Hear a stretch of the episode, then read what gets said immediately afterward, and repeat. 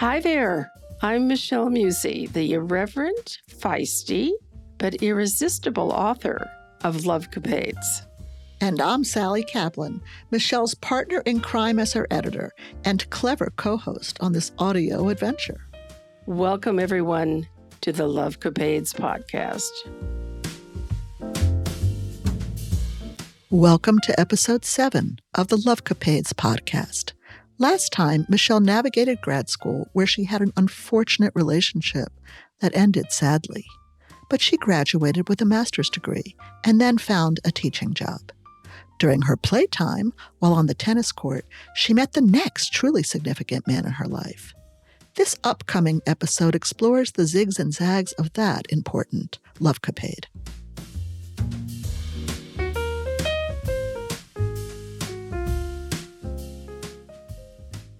It was fun playing house with my guy and experiencing urban life again. For those who know the city by the bay, summers there are foggy and damp. I miss the sunshine of the peninsula, but I loved being so close to Drake. Once school started again, I was back in my cozy studio apartment at Oak Creek. Not long after that, Drake hatched a plan to open his own tennis shop back on the peninsula in Menlo Park. Top Spin Tennis, he dubbed it. And it was good news for me because he rented a new place back in our mutual stomping grounds.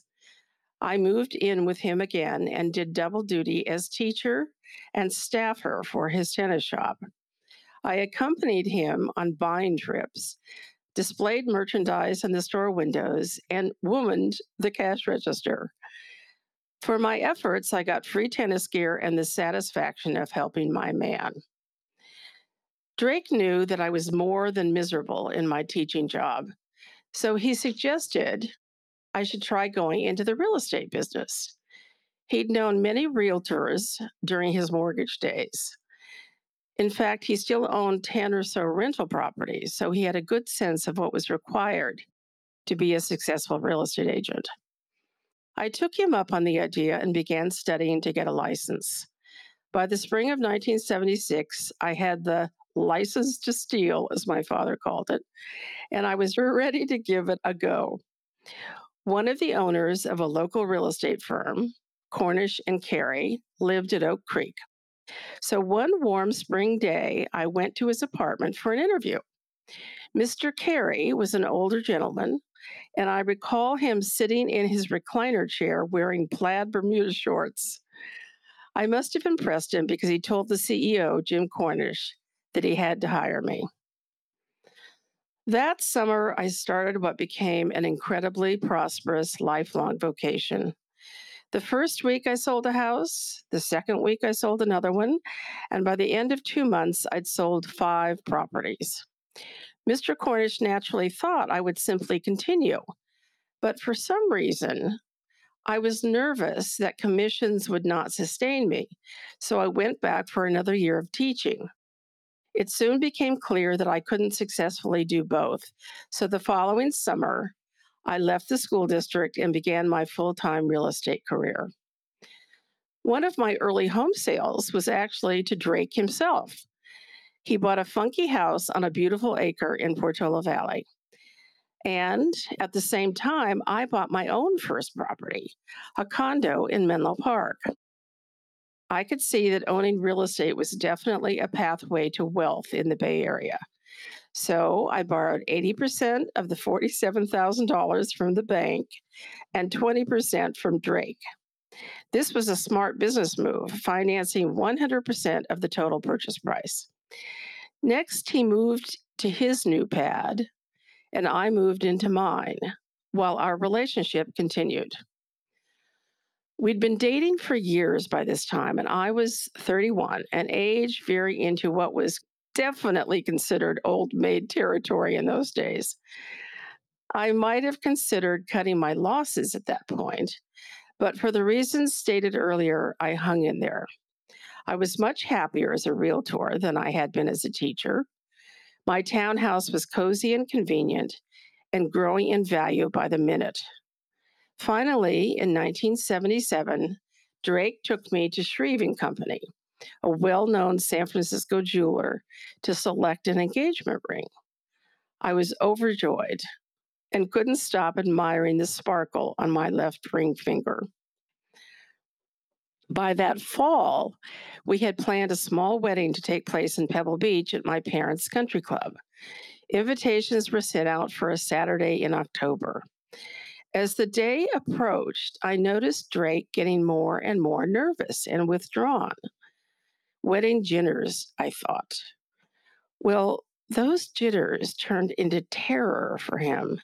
And just a few days before the nuptials were to take place, he bailed out. Bailed out. He said he just couldn't go through with the marriage. Imagine my devastation, my grief after all of that time. My parents were furious at him, of course, and reiterated how they thought he never had been the right man for me. Calls had to be made, reservations canceled, gifts returned. I'm not the only girl to be jilted pre altar, but it's always a tortured situation. I was a wreck. I couldn't sleep. I couldn't work. In a word, I couldn't function. After investing so many of my prime dating years in that relationship, I hated myself for being such a fool.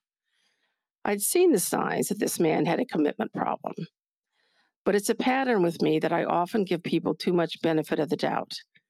I should have known by then one cannot change people's spots. And Drake's spots were clearly not arranged for marriage.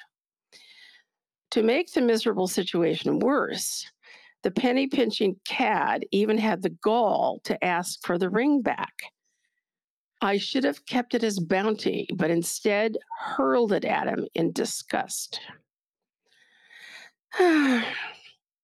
Believe it or not, not long after the shameful disengagement, he wanted to continue seeing me. Are you kidding? I told the delusional Drake in no uncertain terms that I would not date him again unless he sought psychiatric help to sort out his equivocation and fear of commitment. So he did. I consulted with a local respected psychiatrist about our relationship off and on through the years, so Drake made an appointment to see Dr. Ball. The first thing that happened was Ball gave him the typical personality test to determine his type. What came back was no surprise. Drake was not meant to be married at all, primarily because he couldn't handle the commitment required in a successful marriage. Of course, this made him mad, and he set out to prove the shrink wrong. One rather harrowing incident occurred in the time frame between being jilted and waiting to hear Dr. Ball's analysis one of my realtor friends decided to introduce me to a man she was convinced was up to my standards.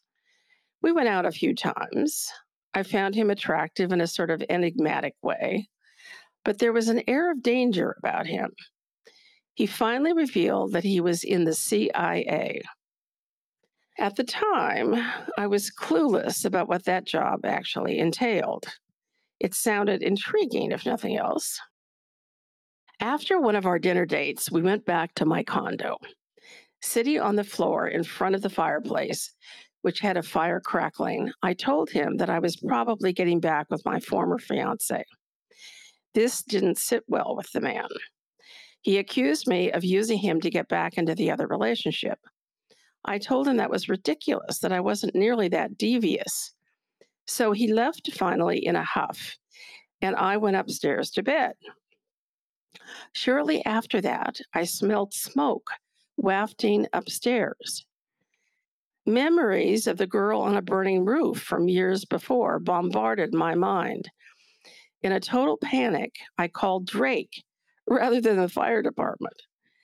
He came right over and determined that the flue in the fireplace had somehow been closed, causing the smoke. If I didn't do it, who did? I've always thought that the CIA guy closed the flue out of spite.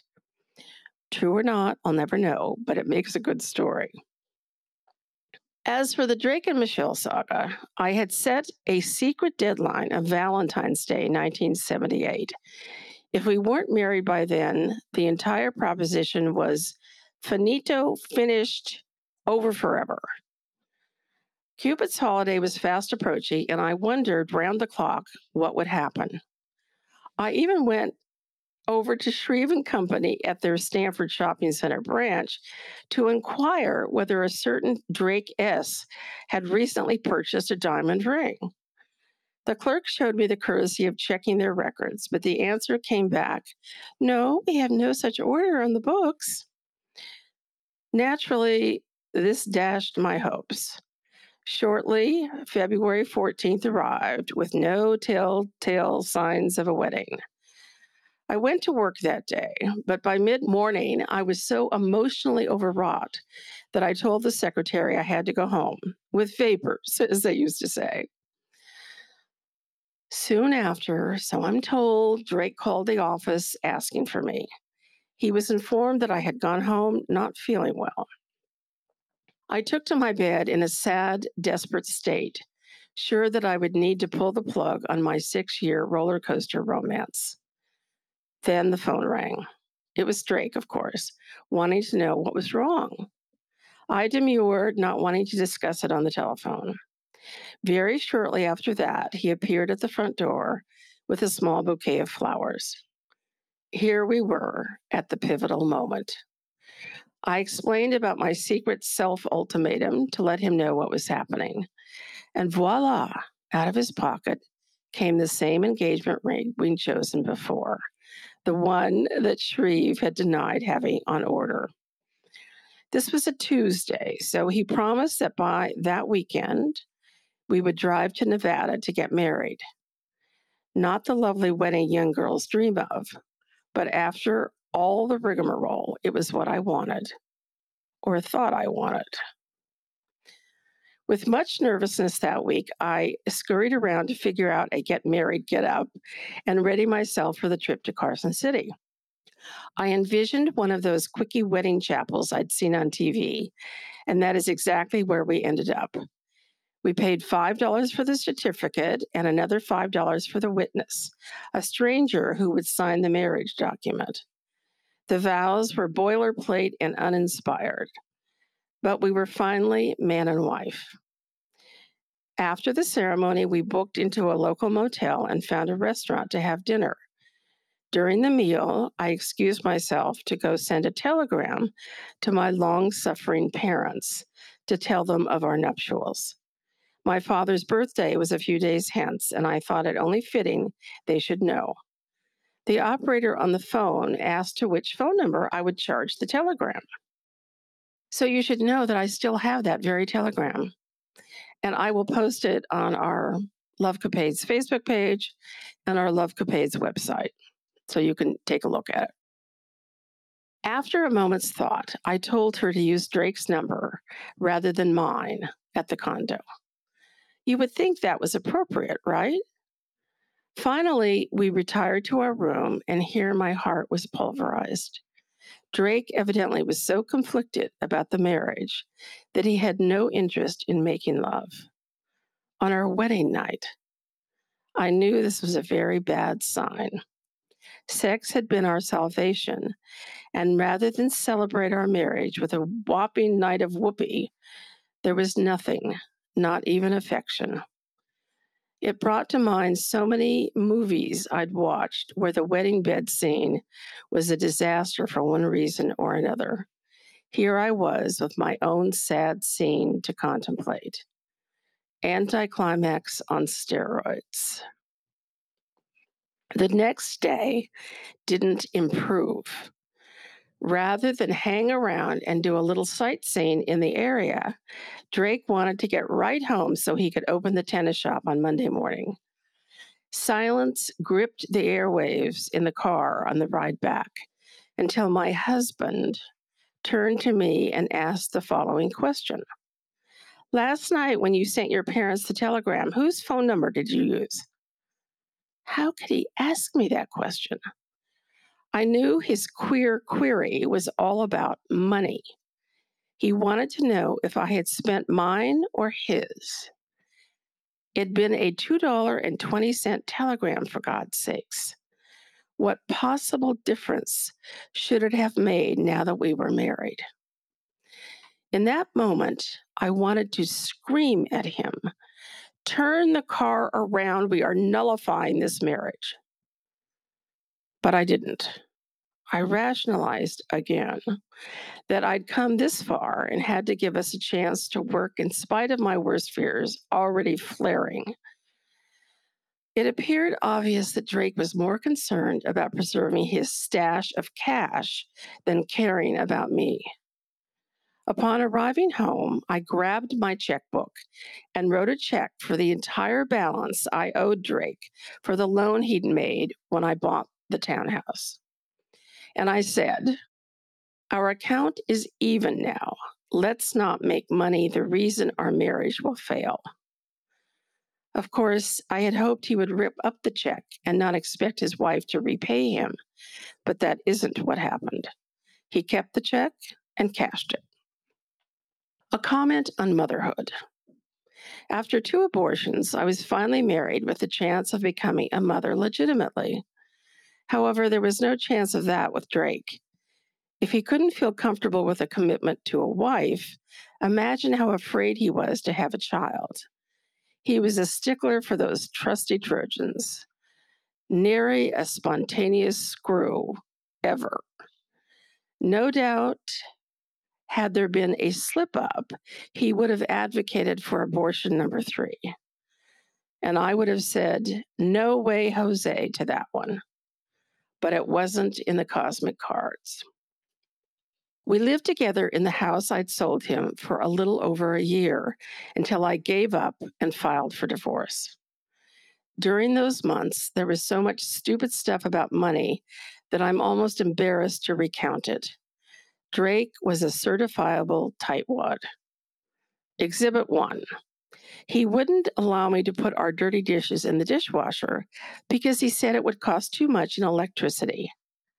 Was he for real? At least I had the backbone to tell him if that were the case, he'd have to do the dishes. Another sign, which underscored his fear that I would get my hands on his overly hoarded funds, was that he refused to permit us to have a joint account for household or other uses. But the most offensive money misstep had to do with something I wanted to buy with my own earnings. I fell in love with an oil painting at one of the galleries in Carmel while we were visiting my parents. It cost $600, which I didn't have at the time, so I purchased it on a time plan. Drake thought this was such a ridiculous, extravagant expenditure that he fought me about hanging it on the wall in, quote, our home. Beauty has always been very important to me, whether it be in my home decor, my wardrobe, my garden, or the greater world. To this day, I adore that painting. But when I look at it, I often recall the fights we had over its value. All of these shekel shenanigans were emphatic proof of Dr. Ball's predictions. Remember, he had said that Drake couldn't handle commitment.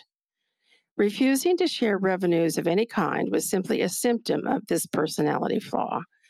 So once I was on my own and flying solo again, I was thrilled to make my own decisions about how to spend my money this was immensely important in restoring my equilibrium, my own independent identity, and no doubt one of the main reasons I didn't rush to remarry. As I look back at the entire chronicle, I had done a lot of rationalizing and sucking up and subduing my own nature to his in order to achieve the goal in the end, I had chosen to marry my fantasy rather than the reality that clearly had peeked through the blinds all along. It's all so complicated to unpack, even now. I could have made so many other choices, but as my trusted therapist has said to me a million times, I made the best decisions I could at the time I made them. There was good fruit and bad in that relationship, So the task has been ever since to harvest what I learned about love through it all and not to hold on to self loathing or regret.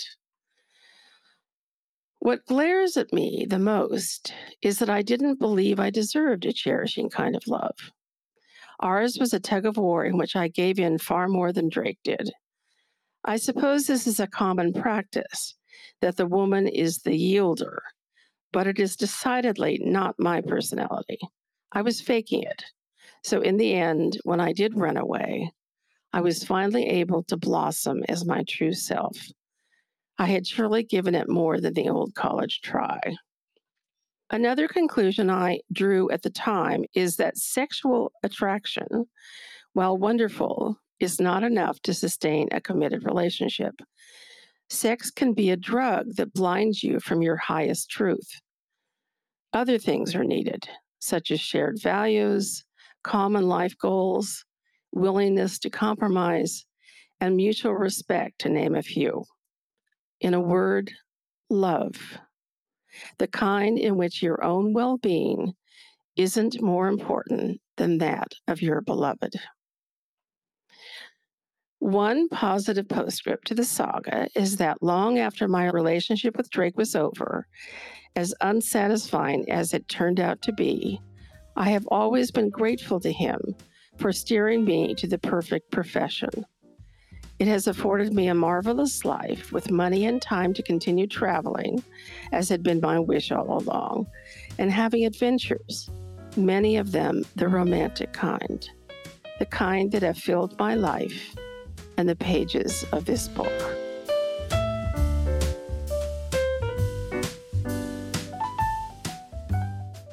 Michelle, it's Sally here. That was that was hard. That was painful. It, it was painful to listen to, but also very touching to me in a way because you bearing that level of vulnerability and heartbreak and sadness truly made me as a listener once again reflect upon some of that in my own life. And one thing i just wanted to share with you is you're giving us a chance to reflect upon the mistakes we have made as younger people in our lives. And it's very generous of you to go that deep to give us that chance.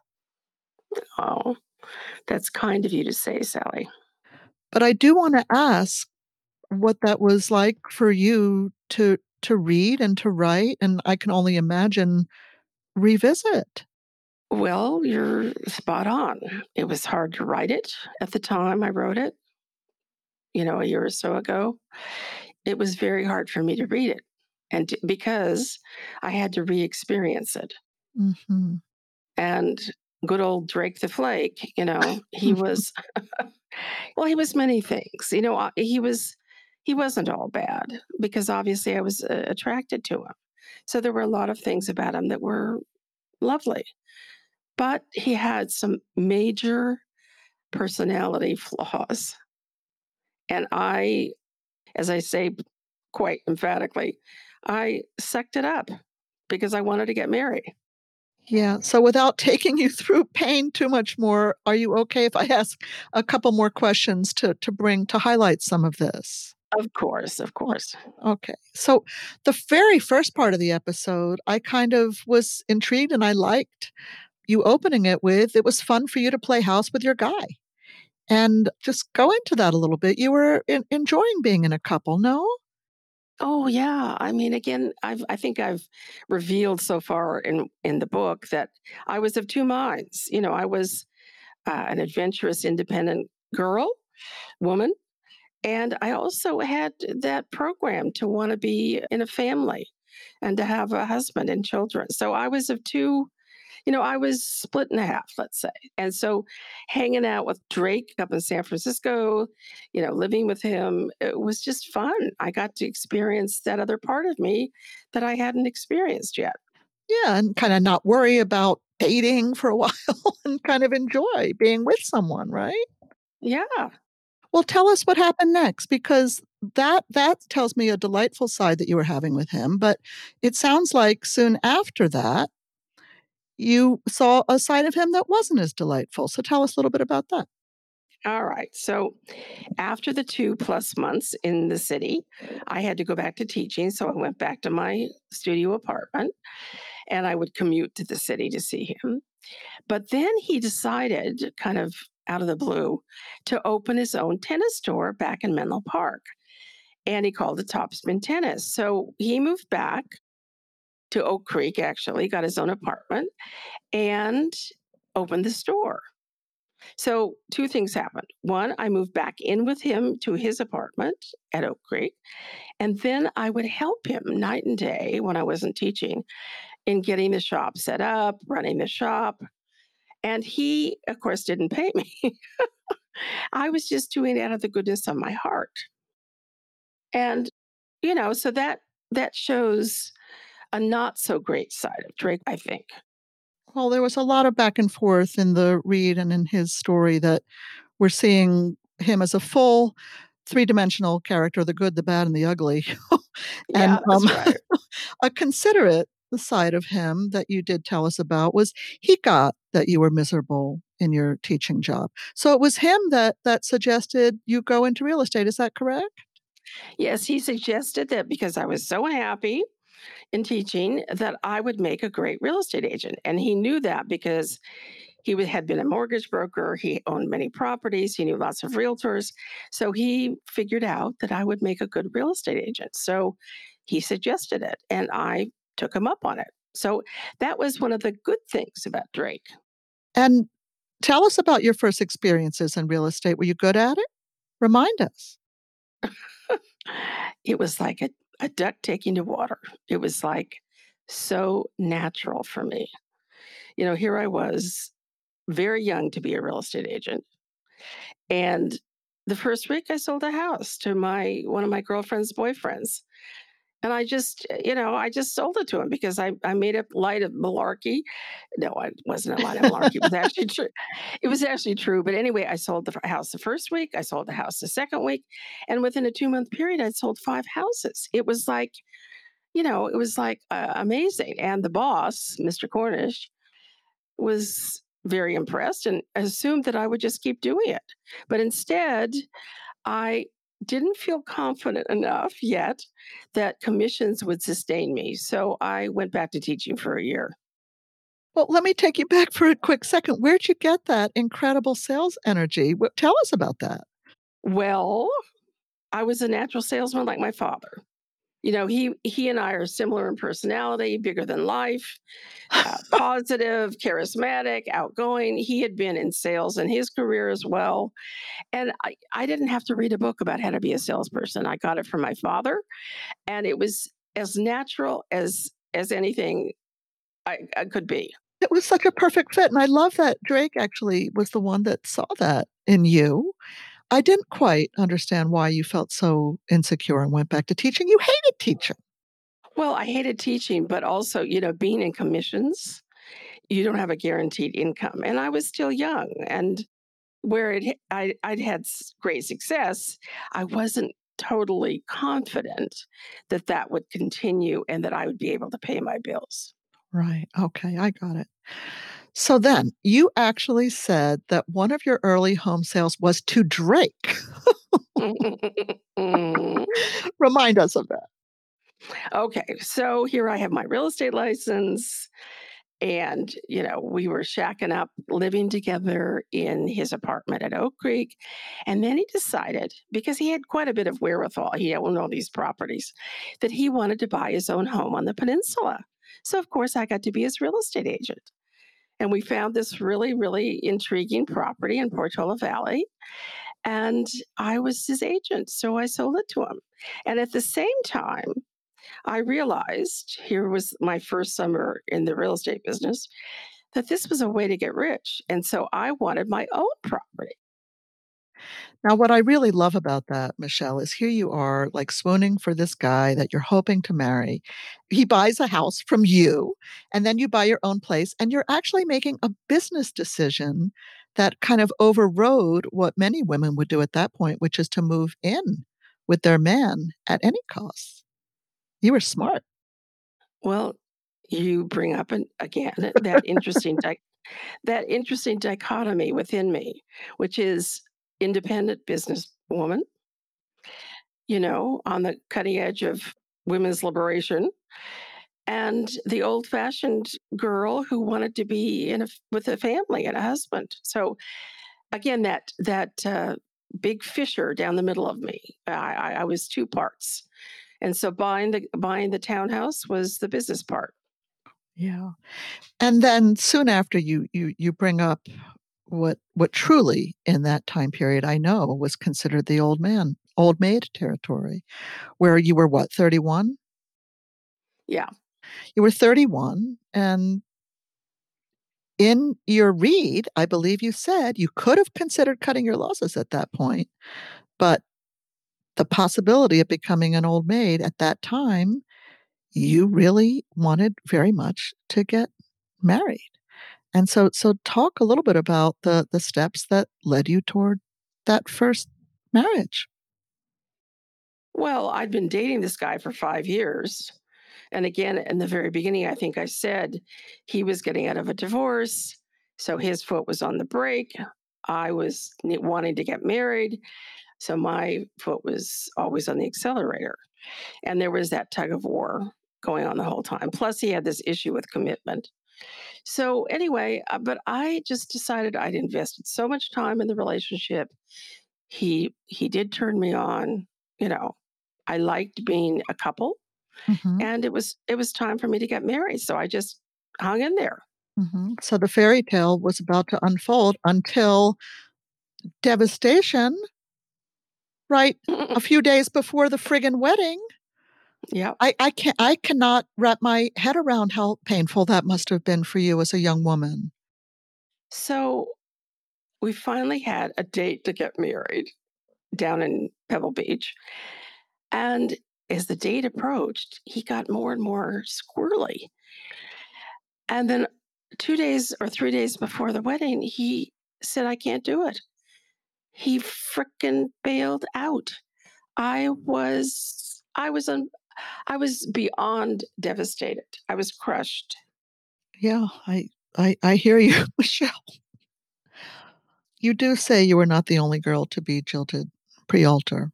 Yeah, that's absolutely true, but that doesn't take away how torturous that situation must have been. Yeah, I I mean, it was one of the lowest points of my life. There's no doubt about that. I was I was beyond, beyond. Yeah. Then to make things worse, he actually had the nerve to ask for your engagement ring back. Oh god. That was a scene. So, you know, after it all, he again, because he was had issues with money, I'm I'm sure he wanted to turn the ring back in, so he asked me to give it back to him. And I was deer in the headlights. You know, I should have I should have said, "Fuck you, Buster." Oh. I'm keeping it. But instead, I was so upset and angry, I threw it in his face. Oh my god. And then I think the next the very next beat you shared in the episode was he wanted to continue seeing you? Ugh, I mean, the nerve. The nerve. And I Yeah. love I love what you did. I love you said, "Listen, not unless you see a psychiatrist, Mister Mister." And I love that you gave him that really an ultimatum, wasn't it? Yeah, basically. Yeah. So he he was motivated enough for some strange reason to do it. He he pursued it. He went and had this, you know, consultations with this Dr. Ball, whom I'd already seen, and it came back from Dr. Ball that he should never be married. Well, duh. You know, that was obvious, but did I follow that? So anyway, that piece of news irritated him to the max, and he just set out to prove the psychiatrist wrong. Right. Oh my god. Now, there was a little insert that I'm remembering in this read in this episode that was about the CIA guy that you dated for a, sh- a very short time. Yeah, yeah, oh yeah, yeah. my god, I cannot believe you went through a near smoky fiery incident yet again. Tell it remind us remind us how the story went down. So one of my real estate friends fixed me up with this guy. you know, a handsome, attractive guy. And we dated a few times. And after one of the dates, we went back to my townhouse and I had a fire crackly in the fireplace. And we're sitting on the floor and and I, I confessed to him that I'm probably going to go back to Drake. Well, this pissed him off. He felt manipulated. He felt uh, I'd used him. And then he finally left in a big huff. And I went upstairs to bed. And then all of a sudden, I smell smoke, which uh, took me instantly back to Switzerland and the burning roof incident. Anyway, so rather than calling the fire department, which I should have done, I called Drake, who lived many miles away. And he scurried over and determined that the, the flue had been closed. And of course, I've always assumed it was the CIA guy. Bastard. Bastard. bastard, bastard. Wow. That's really an intense that you you were up against some real threatening stuff. I mean, it's funny. It's funny in a way, but it's also terrifying. Jeez Louise. Yeah. As, as I wonder often how I've survived all these things. Yeah, you're definitely like, you know, what do they say? A cat with nine lives. You're a you're a, a lover with a hundred prospects. Anyway, it seems okay. So back to Drake for a minute. He sees a psychiatrist, and the psychiatrist actually tells him, "Listen, dude, you don't have what's the necessary ingredients for commitment." However, he decided, "I'm going to prove the psychiatrist wrong." So what did he do? He sucks you back in. Yeah. He eh, it was well, he he went into his charming, charismatic mode. I mean, he was motivated to prove the psychiatrist wrong and to get me back. So good good Drake showed up and he wooed me again. And Silly Michele, uh, uh, I fell for it. hmm Well, silly Michele, So you fell for it is one way to look at it. The other way is you were a very normal 31 year old young woman with correct fantasies of marriage to your man. And that was oh, maybe a chance of getting fulfilled again. So, so, so remind us what you did. What's a secret deadline to Valentine's Day? Secret meaning you didn't share it with anyone but yourself. okay, so we started dating again. And I said, All right, Michele, if you aren't married by Valentine's Day, that is the absolute end of this relationship. So Valentine's Day came. I went to the office, and by mid morning, I was so traumatized that I went home. As I say, with vapors, which is a very old fashioned word, it just means you're about ready to faint. So I went home, got in bed. Drake called the office and found out I had gone home ill. So he calls and wants to know what's what's wrong and I wouldn't tell him on the phone.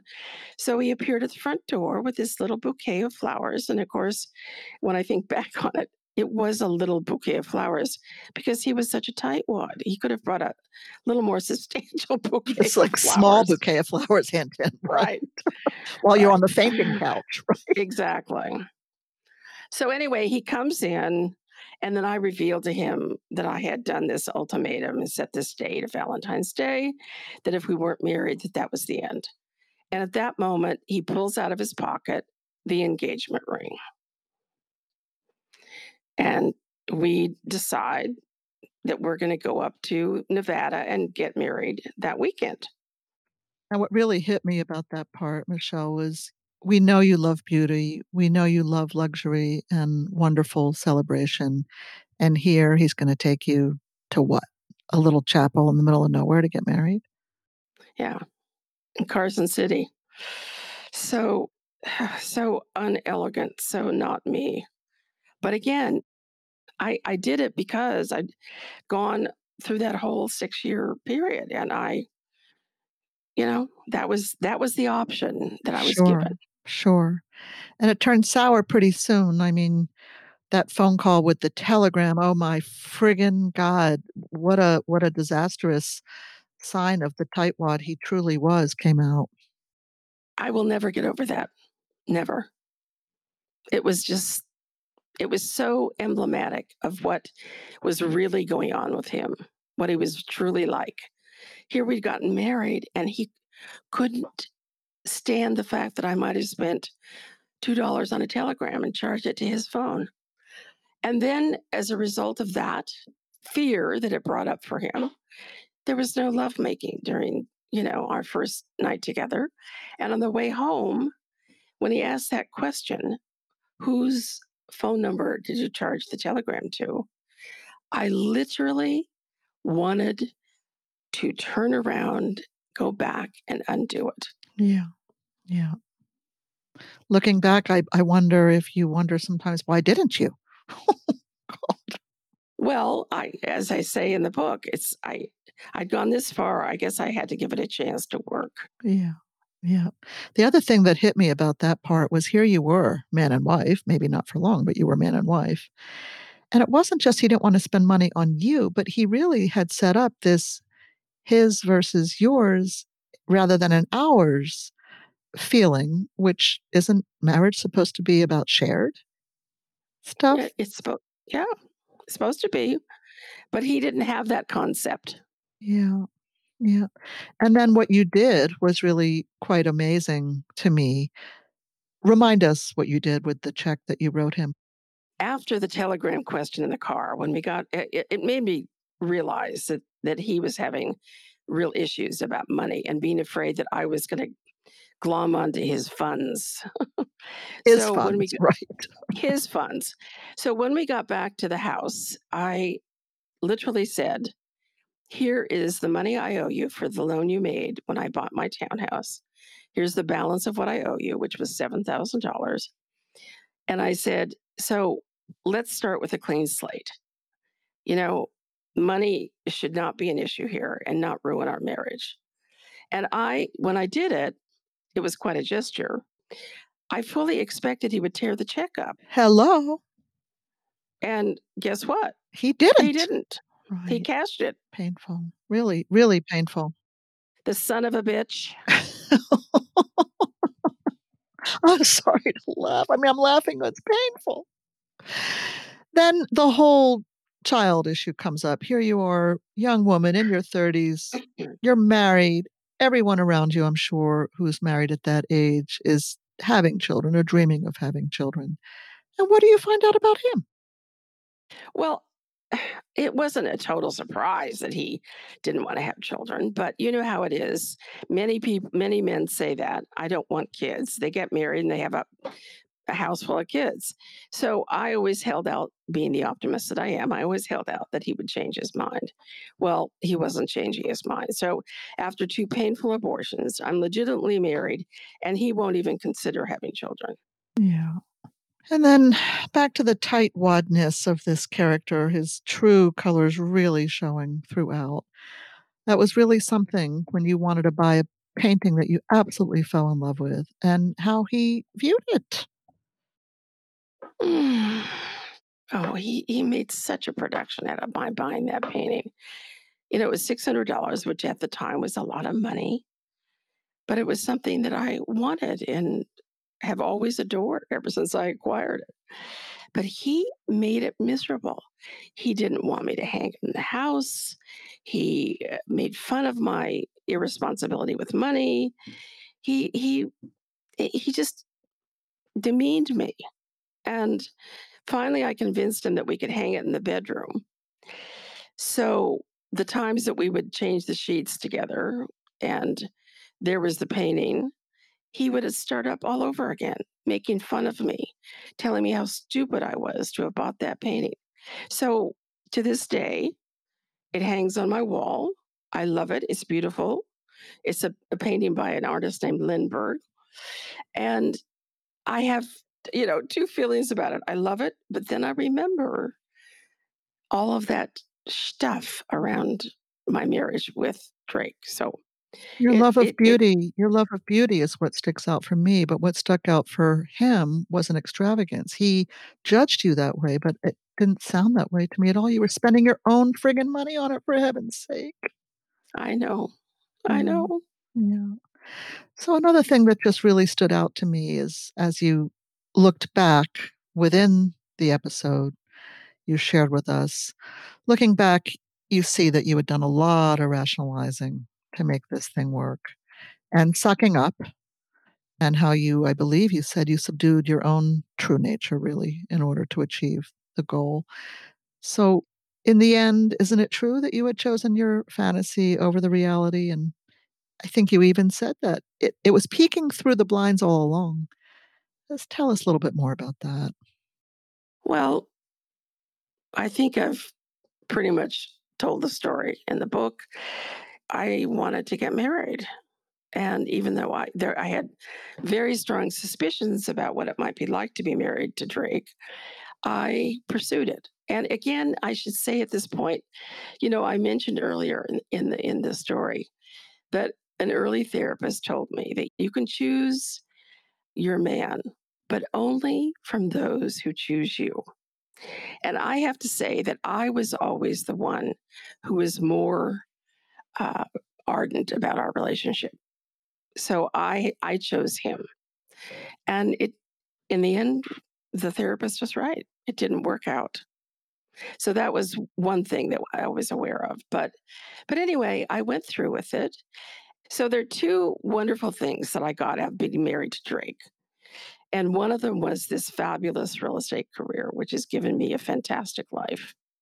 I wouldn't have had that career had it not been for Drake. The second thing is that he solved my old maid problem. And I've often said to people, well, I married him, I got a real estate career, and I was not an old maid. Mm-hmm, mm-hmm, mm-hmm. But you also said in the read, which I want to underscore because it's such a it's an admirable part of your personality. You recognize looking back that you were faking it with him. You were faking it because you didn't blend in a lot of ways. So, in the end, when you chose to run away, you were finally able to blossom into your true, beautiful self. What a celebration! Yeah. It was it was like a liberation, Sally. I was liberated finally. I'd given it my all. It hadn't worked. I did get some wonderful things out of it residually. But once I was on my own, I was free to fly. And I think another thing that's important is a conclusion you drew from another lesson you learned from this experience that you talked about in this episode, which is that you guys really did have a hot sexual attraction to one another, but you recognize in the end that's not enough to sustain a committed relationship. So, what else Right. is needed? And you define it. I think you should read it to us again, what you define in a way what true love is. so I say sex can be a drug that blinds you from your highest truth. Other things are needed, such as shared values, common life goals, willingness to compromise, and mutual respect, to name a few. In a word, love, the kind in which your own well being is not more important than that of your beloved. Touche. I mean, what a what a beautiful thing to behold. Well, as I've said all along, there is something to learn in every love relationship, whether it's fabulous or horrible and everything in between. There is something to learn. And so I've spent a life learning these love lessons. And frankly, I'm still learning them. So, just as a wrap up to this beautiful, deep emotional segment, Michele, I'm reminded of your incredible ability to look for the good in any situation, including this painful chapter of your life. And it's allowed you and us, honestly, to keep coming back for more, might I say. Thank you for saying that. I do think my nature is one of optimism and hope. I see the glass half full. Another thing I've often said about myself is I'm like a pop up doll. You can punch me down to the floor and I pop back up. so I think we can close on that note. I do too. Looking forward to more, Michele. Thank you, Sally.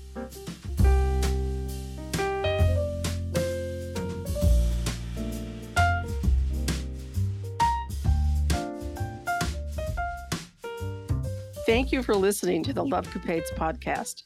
If you'd like to submit questions, please send them to Michele at lovecapades.com. And that's spelled M I C H E L E at L O V E C A P A D E S dot com. Also, check out our Facebook page and website, both called Love Capades, for fun facts and groovy visual stuff. I am the author, Michele Musi, and my co host is Sally Kaplan. The Love Capades podcast is skillfully and playfully produced by Studio Pod Media. You can find them at studiopodsf.com.